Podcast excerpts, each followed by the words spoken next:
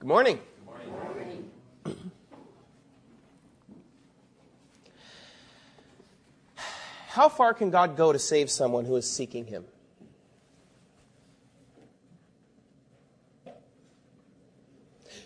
Think of the unsaved in Africa, Papua New Guinea.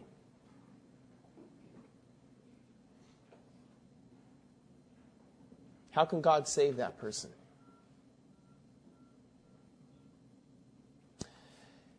Turn, please, with me to Hebrews chapter 11. This is going to kind of like be our theme verse. You're going to have a title for the message. This is, I guess the title of the message will be Hebrews 11:6. But without faith, it is impossible to please Him. For he who comes to God must believe that He is, and that He is a rewarder of those who diligently seek Him. Then, of course, for God to reward you, you also have to know a Christian. You also have to live in an area where there are other Christians who will witness to you. You have to have access to a Bible. No, it stops there. No. He is a rewarder of those who diligently seek Him. There's no other requirements. Must believe that He is, and that He is a rewarder of those who diligently seek Him. There's no location requirements. You don't have to be in a certain place. No acquaintance requirements. You don't have to know certain people. Diligently seek the Lord, and He will reward you. We're going to look at a guy this morning who's pretty far. You'd look at his starting place as along the lines of those guys we were just talking about, like the unsaved person in the middle of Papua New Guinea. This guy lives in a heathen society, with idols everywhere, you know. Jupiter, Diana, Neptune. It's just part of the society. It's not like some of the people there worship them. It's part of what everybody does. They worship these idols. Emperor worship also goes on. And he didn't like move into this society and have a different background. He was brought up in this society. All of his life he's been there. And he has no connection with the Bible or with God in any way. He doesn't have a believing servant, a believing son who will lead him to the Lord. There's no connection there. He's governor of this pagan land where he lives. We read in 1 Corinthians 1:26 that not many noble are called. And you know that's true. He would definitely be considered noble. He's also considered intelligent. That could be a good thing, or it could be something that would hinder him. We read that not many wise according to the flesh are called. It could be something that would hold him back from getting saved. He has a devil-inspired sorcerer for a court attendant. And to top everything else off, he's away from Israel, or the early church is. This is in the early days of the church. He's literally on an island in the middle of the Mediterranean. He's pretty far away. So how's this guy going to be saved?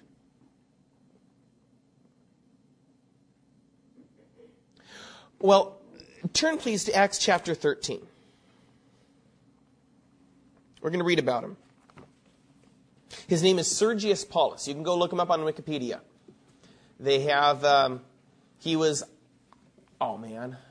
don't remember now. He's one of the proconsuls of Cyprus. It's the highest elected office that you could have in the Roman government. They didn't elect their emperors, but they did elect their proconsuls. And so he's the governor of Cyprus.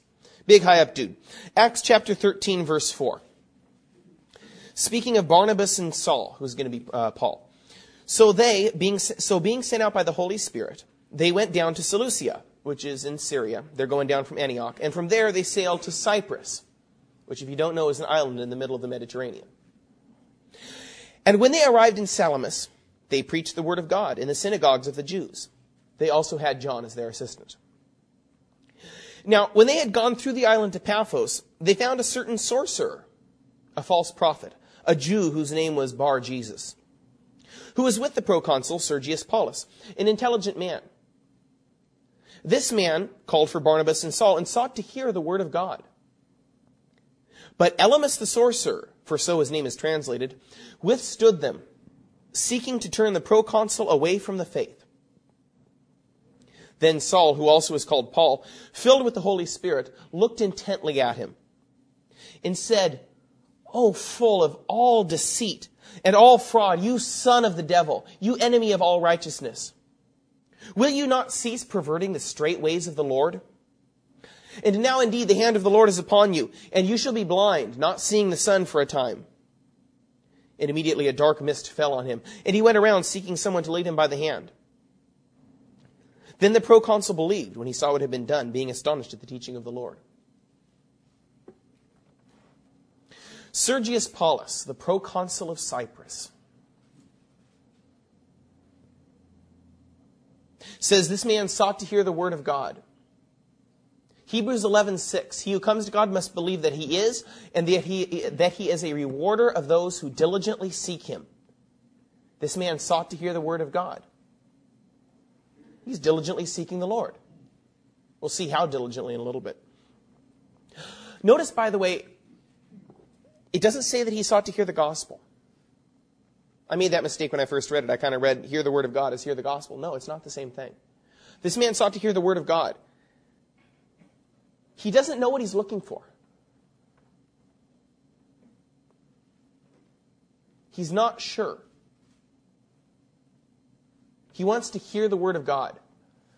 I know that there are gods, all these gods that I've been worshiping, I know they're all fake. I know God's out there somewhere. I don't know exactly what I need to hear. I know God's out there. I want to hear the word of God. He doesn't know what the gospel is, but he wants to hear the word of God. It's a good start. Good place to start from. Paul, in a sermon to the Greeks later on, speaking of everybody, he says, "And God has made from one blood every nation of men to dwell on all the face of the earth, and has determined their preappointed times and the boundaries of their dwellings, so that they should seek the Lord in the hope that they might grope for him and find him, though he is not far from each one of us." In the hope that they might grope for him and find him. When are you going to grope? Usually when you can't see anything, when you're blind. You ever done that? You know, just to imagine what it would be like to be blind, closed your eyes and tried to get around your house? Come on. Most of us have done that at some point or another. I wonder what that would be like. And you're kind of groping around because I can tell the podium's here. I don't know what's out here and I don't know what's over there. I know that somewhere over here the Declaros are sitting, and if I keep groping around, I'll find them. But I can't see them. I have to kind of feel my way to them. I'm groping. Something's out there. I don't know what it is. That's what Sergius Paulus is doing. He's groping. He's not asking to hear the gospel. He just wants to hear the word of God. Talk to me. Talk to me about what God says, because I don't know. Now realize, God isn't playing hard to get. It's very important to realize. God's not saying, I'm over here. Now I'm over here. Try and find me. Try and catch me. No, God doesn't do that. You know the Lord well enough to know that he's not going to do something like that. Groping implies a problem with the searcher. You don't grope around when someone's when my hamster's my chinchilla's in the cage. I don't grope around trying to grab her.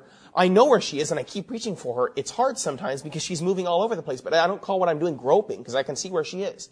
I grope when I don't know where something is, when I can't see it. Groping implies a problem with the searcher, not with the thing that's sought. It could be obvious. It could be very obvious. But if you're blind, you could totally miss it. Turn, please, to 2 Corinthians chapter 4. Paul's talking about people who are blind, which is everyone before they get saved. 2 Corinthians chapter 4, starting in verse 3, he says, "Even if our gospel is veiled, it is veiled to those who are perishing, whose minds the God of this age has blinded, who do not believe, lest the light of the gospel of the glory of Christ, who is the image of God, should shine on them." Has God blinded their eyes? Now, the God of this age, who's that? That's the devil, yeah. The devil has blinded the eyes of Sergius Paulus to try to keep him from getting saved. The devil wants to do everything that he can to keep Sergius Paulus from going to heaven. He wants him to go to hell. The devil would be no happier than to see Sergius Paulus die without ever coming to know God and going to hell afterwards. That's what he wants. So he's blinded his eyes. Did the devil only do it then, or does he still do it? I bet he still does it. You're basically a good person, Matt. You know, Amy, disobedience to parents isn't really that bad. It's all part of growing up. Doing good works, if there is a heaven, doing good works will get you to heaven. You know, it's okay for a man and a woman to have a physical relationship outside of marriage as long as they love each other. It wasn't your fault. You couldn't help getting angry. You know, it's more important to live in the now than to consider eternal things. You've got to live in the now. You know, there's too many hypocrites in the church. And only what you can touch is real. Only this podium is real. There's no spiritual world. There's nothing after you die. You're just dust. You're really just an overgrown amoeba. Sin is fun and rewarding. You know that. It's fun. You get a lot of pleasure out of sinning. It's a good thing, you know. There's lots of good stuff you can get that way.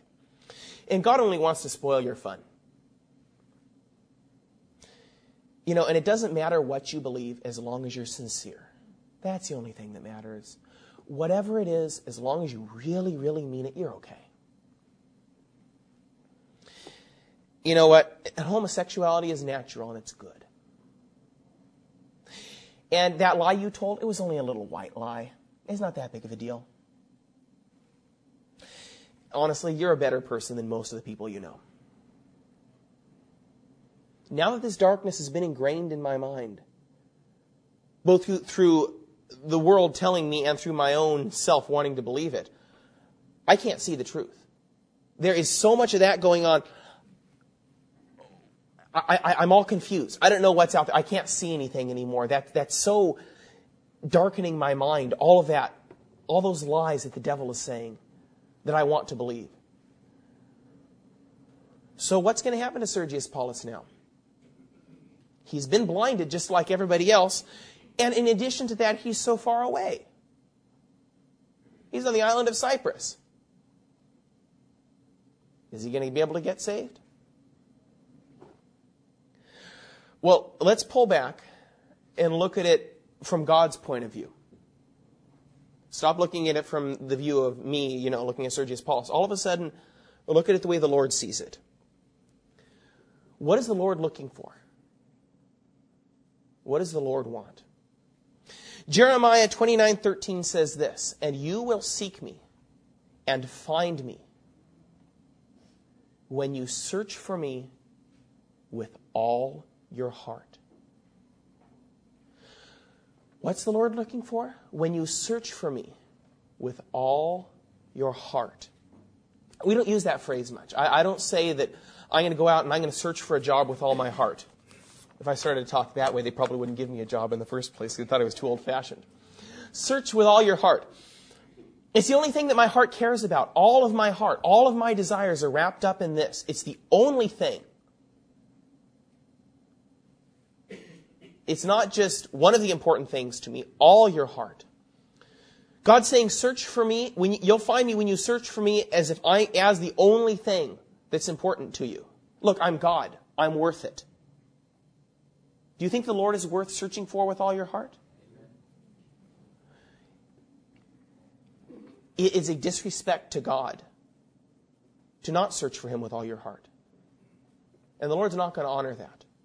If I'm not important enough to you that you're not going to search for me with all your heart, then you're not going to find me. You need to treat me as if I'm the most important thing, because I am, he says. You'll find me when you search for me with all your heart. Hebrews 11:6, again, he who comes to God must believe that he is, and what? He's a rewarder of those who what? Diligently seek him. Diligently seek. Put effort into it. What does diligence mean? Diligence always I associate with sweat. You going out, we dug a garden for Amy a while ago at home, out in the front. Man, that was hard work. Because our dirt, it's not loose dirt, it's adobe. It's almost like clay, and you're digging it and moving it a little bit. Push it in there. It's hot. It's tiring. It's hard labor. He is a rewarder of those who diligently seek him. Sweat and hard labor should be involved. It should be that important. Turn, please, to Luke chapter 13. This is the words of the Lord Jesus now.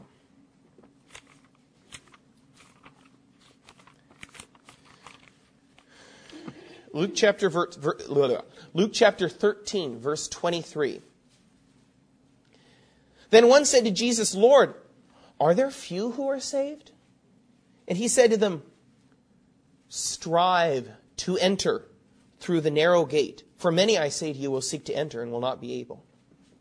Strive to enter through the narrow gate. The Greek word for that is agonizomai. Agonize. Agonize over entering through the narrow gate. You should search. You should take your search to the point that it hurts, if necessary. Agonize to enter through the narrow gate. It has to mean that much that if it hurts, fine. I don't care. It's too important. Agonize over entering through the narrow gate. Search for me with all your heart. Diligently seek him. Is it possible for a person to seek God in a lackadaisical way? What do you think? I think it's possible for someone to try. In fact, I would say that most people do. I think most people seek for God. I think most of them seek, though, that's how they seek God. It's important, sure. I mean, if you were to ask someone, is eternity important? They're not going to say to you, no, it's not important. No, yeah, they'd say it's important. It's not the most important thing for them, but it's important. Everyone thinks about eternity sometimes. What's going to happen after I die? Has anyone in here never thought about that? Yeah. Everyone thinks about that, of course. What's going to happen to me? Some even go to church for a while. Some even try to clean up their lives a little, because it's important to them. What's going to happen once I die? What about eternity? But they're not really that serious about it. It is important to them, sort of.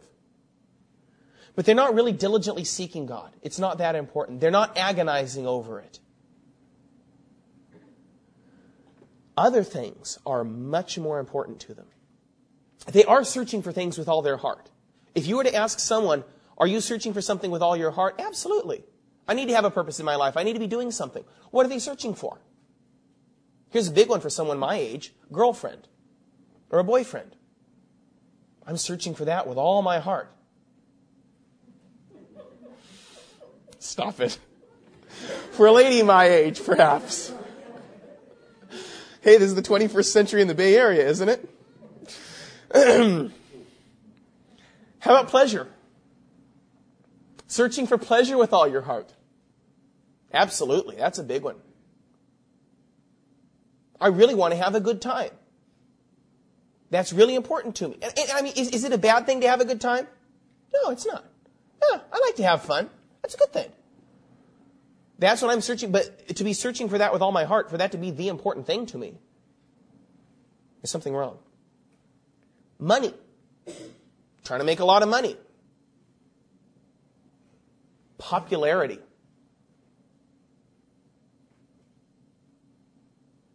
Whether it's at school, on the job, that guy's just the best in his field.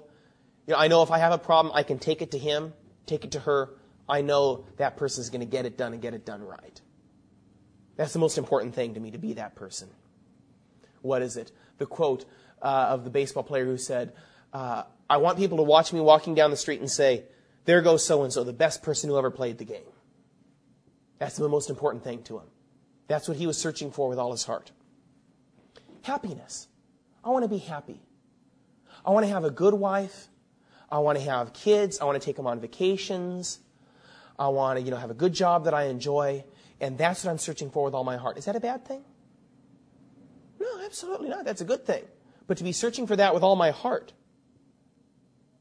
to be agonizing over that.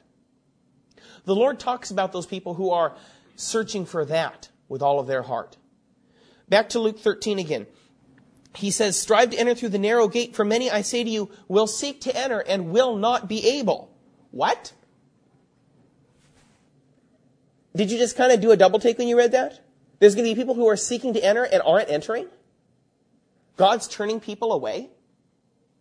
I didn't know God did that. I thought that if people sought, God says, if you seek me, you'll find me, right?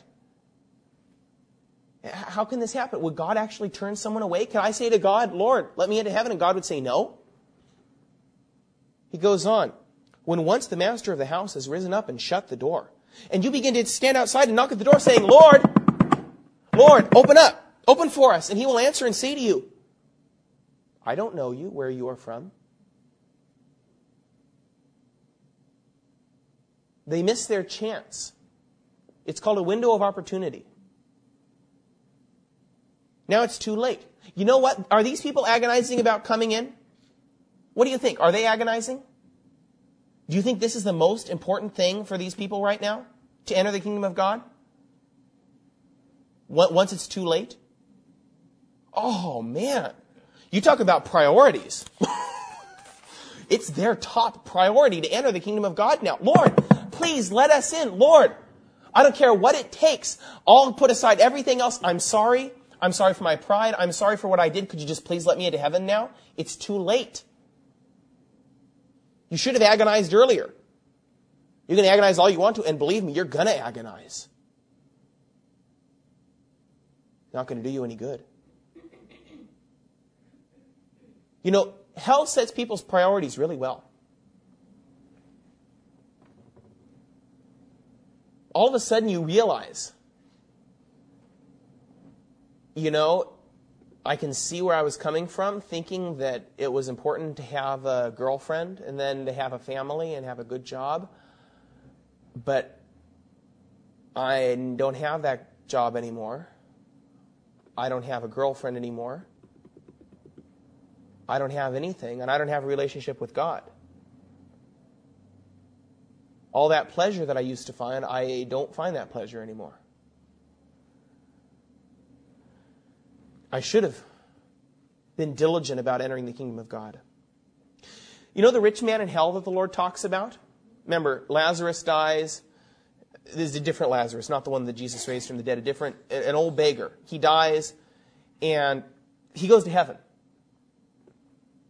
And the rich man whose gate he used to lay at, the rich man who lived it up, had pleasure, he probably had a good time. I don't know, maybe he had a great family, lots of fun, lots of girlfriends, good time. Now he's in hell. What do you think will be the first words out of his mouth? Get me out of here. I don't deserve to be here. Wouldn't you think that? He doesn't say that. He realizes he deserves to be there. Only thing he's concerned about is his brothers. He says, Father Abraham, could you please send someone back to my brothers so they don't have to come here? He's got his priorities straight now. Hell makes great evangelists. Seeking God will be the most important thing for every single person in this room at some point. I can tell you that with certainty. Whether you are a believer, whether you are not, whether you believe what I'm saying right now or whether you don't. Seeking God will be the most important thing to you at some point in your life. And it'll be too late for most people.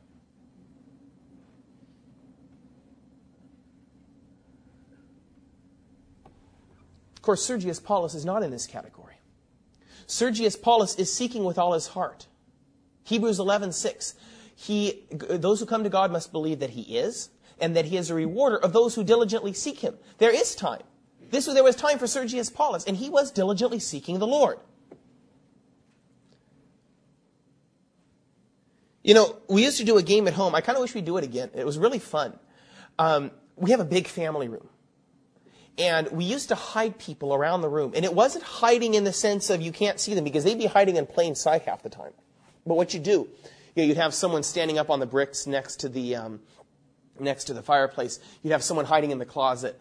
Even the closet door might even be open and you could see him. But then you'd blindfold the searcher. It was a lot of fun. because you're standing there like, dude, I'm right here, and they're walking around and they can't see you. It was honestly usually a matter of luck whether or not the searcher would find. You know, half the time you kind of have to make noises.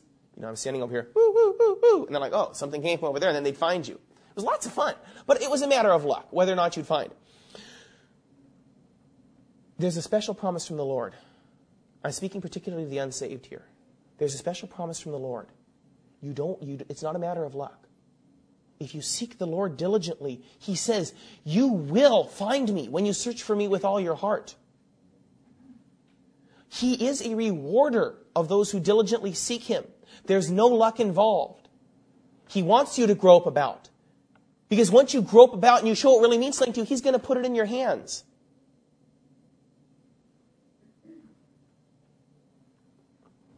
As soon as Sergius Paulus meets this requirement of searching for the Lord diligently, it's a done deal. The rest is history. The rest is as if it's already been written. The Lord is going to ensure that Sergius Paulus gets saved, that he finds the Lord. But how can God save him? He's so far away. That's not a problem. The Lord can take care of that. The odds are slim to none that he'd meet a Christian at this point in history. I mean, think about it. The church has just begun. They're not sending out missionaries, you know. I mean, well, they're just about to. These are the first ones. Very small. Saul has just gotten saved. But God brings Paul himself to Sergius Paulus. Even back in verse 4 of go ahead and turn back to Acts. Acts chapter 13. You'll notice how involved the Holy Spirit is in this. It says, so being sent out by the Holy Spirit, they went down to Seleucia, and from there they sailed to Cyprus. God was planning for Sergius Paulus to get saved. The Holy Spirit sent Paul and Barnabas. I don't know. I would guess that Sergius Paulus at this point wasn't seeking God. He might have been. I'll bet he wasn't. I'll bet that he started seeking God when he heard about Saul and Barnabas on the island and says, wait a minute, that's interesting. And then all of a sudden he starts thinking about eternal things. But the Holy Spirit, you see, is taking care of Sergius Paulus, way back here, making sure they go to Cyprus.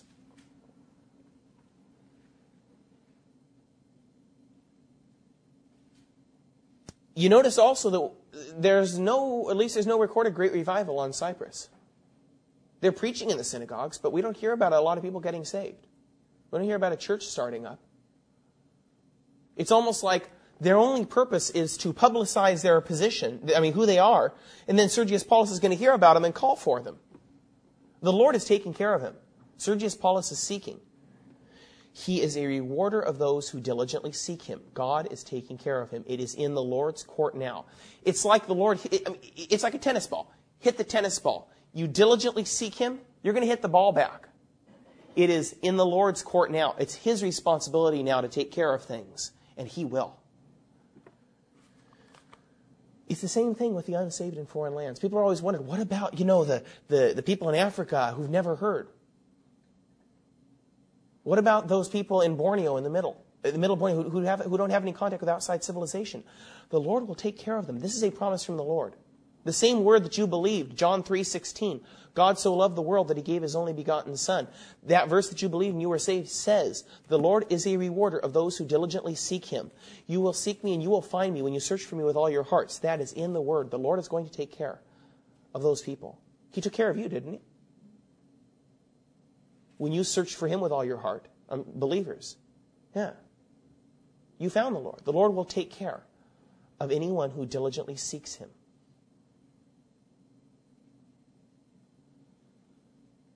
So thinking about that diligence and that agonizing that Sergius Paulus is going through, I think that one of the biggest things for him is would have been his pride. This guy's proconsul of the entire island of Cyprus. Like I said, this is the highest elected office in the Roman Empire at this point, the biggest empire in the world. He's proconsul. He's the governor of Cyprus. Think about how the other Roman rulers treated Paul.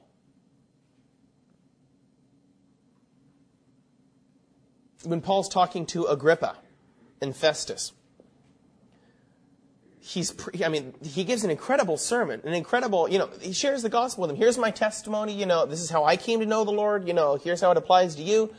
Festus is sitting over there, who's one of the Roman rulers, and he looks at Paul and he says, Paul, much learning is driving you mad. This guy's nuts. I mean, you know, can we please get rid of this guy and talk about some more important things, please? And Agrippa's a little more polite. You know, he kind of pats him on the head. You know, that's nice. You know, you almost persuaded me to become a Christian. You said that really well, Paul. Good job. But then, of course, he goes off and talks with Festus. The only thing that he's interested in is whether we should release Paul or no. And, you know, of course, from a legal standpoint, he can't do it. So he's like, okay. That's all that he's interested in. That's how most Roman rulers, that's how most people would treat someone like Paul. Why should a proconsul place himself in a position to be taught by an itinerant Jewish preacher? But Sergius Paulus considers this a matter of such importance that his station and his pride in his station doesn't matter to him right now. He's willing to have his pride hurt. He's willing to set that aside to hear the word of the Lord. It also says that he's an intelligent man. This could be good or bad. I think it's good. It could be bad in the sense of, we read, like I said, the wisdom of this world is foolishness with God. There are many people who are worldly wise, and that keeps them from the Lord. Think of the scientists nowadays who have so much knowledge. They know so much, you know, about evolution, about the way the universe came to be, about the Big Bang. They're so spiritually foolish. That keeps them from the Lord. But, and Sergius Paulus would have to realize that all the worldly learning he has doesn't do him any good before God. It doesn't get him anywhere. But I think the intelligence was a good thing. It says he was an intelligent man because he had his priorities straight. He realized what was important. He saw the necessity of agonizing. He saw how important it was to do that. Again, it's not, we don't throw our brains out the window when we get saved. Our faith is defensible. There's a reason for it. Peter says, be ready to give a reason for it. It's very intelligent. In fact, it's the smartest thing you could do, which is why Sergius Paulus is putting that kind of effort into hearing the word of the Lord. Isn't this guy encouraging? I mean, really, wouldn't you love to meet this guy? Someone who's saying, tell me the word of the Lord. I need to know it. Isn't that great? I really find him encouraging. I would love to meet a guy like this. You want to hear the word of the Lord? Let me tell you. Please, I want to tell you all about it. Let me tell you how to get saved. That's great. Unfortunately, there's someone with him who wants to stop him from getting saved. Who wants to stop this man from getting saved. This guy is Elymas the sorcerer. Who ultimately wants to stop people from getting saved? Absolutely. And Paul sees that right away. He sees the devil is involved. He calls him, you son of the devil. Absolutely. There's a lot higher powers involved here than just some guy. No, the devil's involved here. Elymas is trying. In fact, it doesn't just say that he sought to turn him away. It says that he was seeking to turn him away from the truth. This is terrible. You want to know the worst thing you could do? It's this. This is the worst thing that you could do. This is worse than murder. And I say that in all sincerity, not just in a point of looking at it. Not just from this point of view, it's worse. No, this is worse than murder. Trying to turn someone away. Working for the damnation of someone's eternal soul. This is terrible stuff. Seeking to turn him away. You know, Sergius Paulus, you may have heard about Jesus. Jesus was the Son of God. Jesus died for your sins. No, Sergius Paulus, don't listen to them. No, Jesus was a criminal. He was executed by the Romans for crimes that he'd done. That's not true.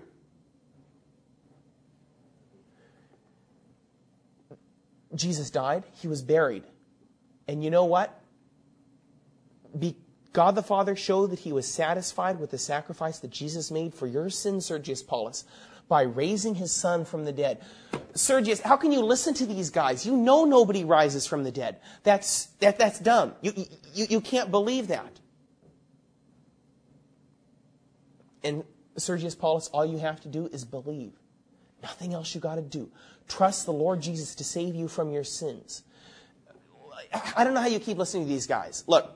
Do you think that you're just going to believe something and then you're going to go to heaven? What about all the good things you have to do? What about all the bad things you've done in the past? Don't you have to do good things to make up for those now? These guys don't know what they're talking about.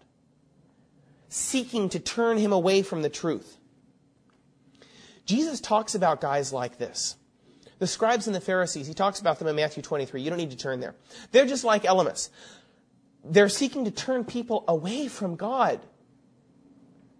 In this chapter where Jesus is addressing them, he says over and over, woe to you. Woe to you. This is the same Jesus who said, blessed are the meek. The same Jesus who said, I am willing. Be cleansed. This same Jesus is now saying he has terribly harsh things to say about the scribes and Pharisees because this is so serious what they're doing. He says, woe to you, scribes and Pharisees, hypocrites! For you shut up the kingdom of heaven against men. For you neither go in yourselves, nor do you allow those who are entering to go in. Woe to you, scribes and Pharisees, hypocrites! For you travel land and sea to win one proselyte, and when he is won, you make him twice the son of hell as you are yourselves. Woe to you, scribes and Pharisees, hypocrites! For you are like whitewashed tombs, which indeed appear beautiful outwardly, but inside they are full of dead men's bones and all uncleanness. Woe to you! Something terrible is going to happen to you. Whoever causes one of these little ones who believe in me to sin, it would be better for him if a millstone were hung around his neck, if he were drowned in the depth of the sea. It would be better for you if that were to happen to you than what's going to happen to you. If you were to look at someone saying, here, let me tie this millstone around your neck and then go throw it into the sea, and you with it, you would say, yeah, that's better to happen to me than what's about to happen to me because of what I've done. This is really serious stuff. The Lord is very protective of these little ones, just like Sergius Paulus. Those people who acknowledge their own helplessness and come to him, tell me the word of the Lord. Tell me what God has to say. I don't know it. Sergius Paulus is incredibly vulnerable at this point. Is Elymas going to cost him his soul? Well, no. We know we have the promise of the Lord. The Lord is a rewarder of those who diligently seek him. He rewards those who diligently seek him. He's going to take care of Sergius Paulus. We read that Paul, filled with the Holy Spirit, looked intently at Sergius Paulus. This rebuke comes straight from God. He's not being unkind to Sergius Paulus. He's not, blowing a fuse. I can't stand what this guy is saying anymore. No. He's filled with the Holy Spirit. What does he say? Paul looks at Sergius Paulus, this Paul who's trying to win Sergius Paulus for the Lord. He looks at this guy. What would that have been like to have Paul look at you like that? Oh, full of all deceit and all fraud. The guy's a fake. And Paul knows it, and Elymas knows it. And Elymas knows Paul knows it. You son of the devil. It's interesting, his name is Bar-Jesus, which means son of Jesus. Paul's saying, you're not Bar-Jesus, you're Bar-Devil. What Elymas is trying to do is straight from the mouth of hell. You enemy of all righteousness. Who is that? He, all of a sudden, it's like he's talking to Satan here. You enemy of all righteousness. Will you not cease perverting the straight ways of the Lord? Will you not cease? It looks like this guy's had a history of it. It's not like once, let me do it here. No.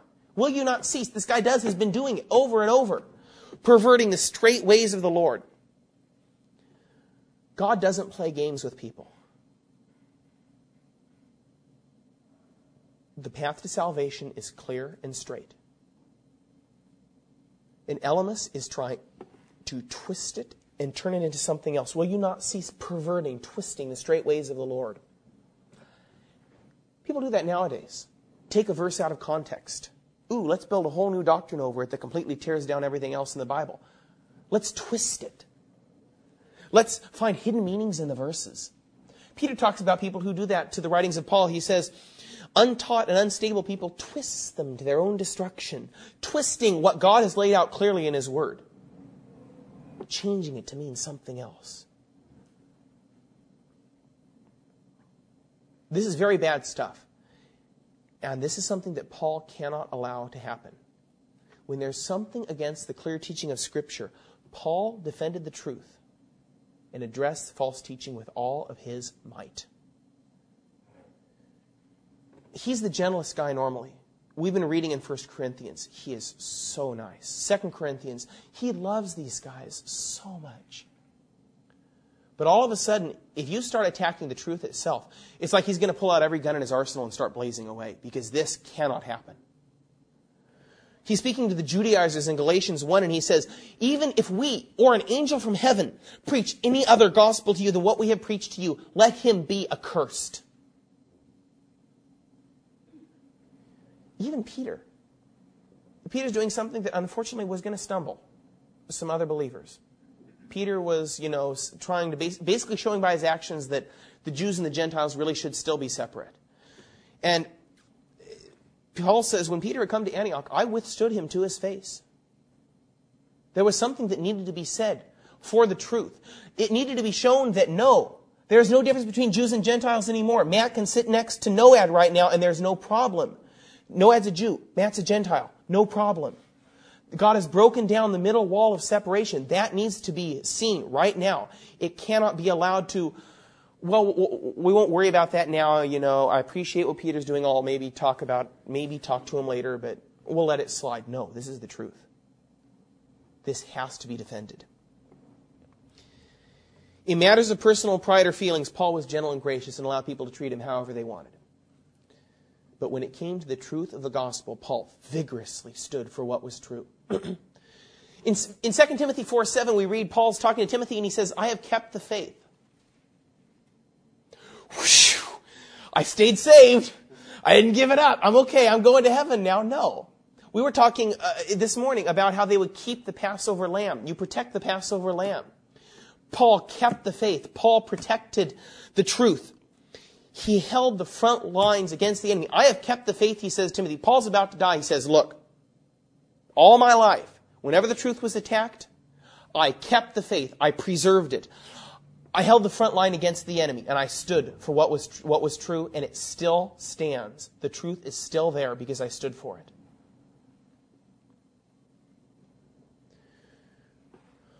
I'm speaking now to those people who are younger in the assembly.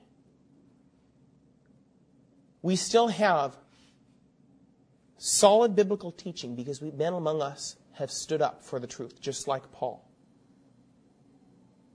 That's the reason that we still have going on what we have going on. If you're like me, you thank God all the time for Calvary Bible Chapel. You thank the Lord that there is still solid teaching from the Word, that we're still going through the Bible. We're still looking at the words. We still believe every single thing in there. That didn't just happen because, it's the truth and it's kind of there. The devil is constantly attacking that truth. The devil is trying to tear that down actively. Spiritual entropy is constantly taking place. Entropy. Something, you look at a farm in the 1900s, it looked gorgeous then, you look at it now, it's a ruin. Because of entropy. It falls apart. Things tend to fall apart. The same thing is going to happen to the truth unless men are there to defend it, like Paul, to stand for the truth. The devil himself is actively trying to tear it down. And the truth will only stand because godly men recognize false doctrines, speak against them, and preach the truth clearly. That has been happening in this assembly for 27 years. And I thank God for the people who have done it, but they're getting older. Paul died. Paul says, I have kept the faith. Paul isn't keeping the faith anymore. Paul is dead. Paul's with the Lord Jesus. Who of my generation is going to stand up for the truth and preserve it? It's not going to stand on its own. It takes godly men to do that. Praise the Lord for Paul. Elymas' plans were foiled. He tried to turn Sergius Paulus away, and it didn't work. And how much poetic justice is involved in the fact that he's blind? I mean, seriously, think about it. This is like one of those things you read, in a book. It's like, great, now he's blind. It serves him right. He was blind. He was trying to lead someone else, and now he's really blind. He was spiritually blind. Now he's physically blind, and he gets to kind of think about it. I love it, by the way. The verse says that he was going around seeking someone to lead him by the hand. It doesn't say that he was being led. I don't see anybody rushing forward to lead to lead Elymas by the hand. Please, hello, somebody help me out here. I can't see anything. You're like, how appropriate. And Sergius Paulus believes. Then the proconsul believed when he saw what had been done, being astonished at the teaching of the Lord. So Elymas ends up serving God's purposes. The Lord was working. Sergius Paulus had diligently sought the Lord. The Lord was going to see to it that Sergius Paulus was saved, and he was going to use Elymas for that. I promise you, Elymas didn't realize that was going to happen, but the Lord used him. That sorcerer that we were talking about, that you would think would keep him from getting saved, actually helped to lead him to the Lord. And notice Sergius Paulus didn't just believe because of the sign. It says he was astonished at the teaching of the Lord. He believed what Paul had said. He believed the message of the gospel. He groped for God. He didn't know what to do. He wanted to hear the word of God. That was what he asked for. He put aside his station, and he approached God humbly as a little one. Put aside his pride. He searched for God with all his heart. He diligently sought the Lord. He didn't even allow Elymas to turn him away from God, and God was a rewarder of the one who diligently sought him. God honored Sergius Paulus as agonizing, and he was saved.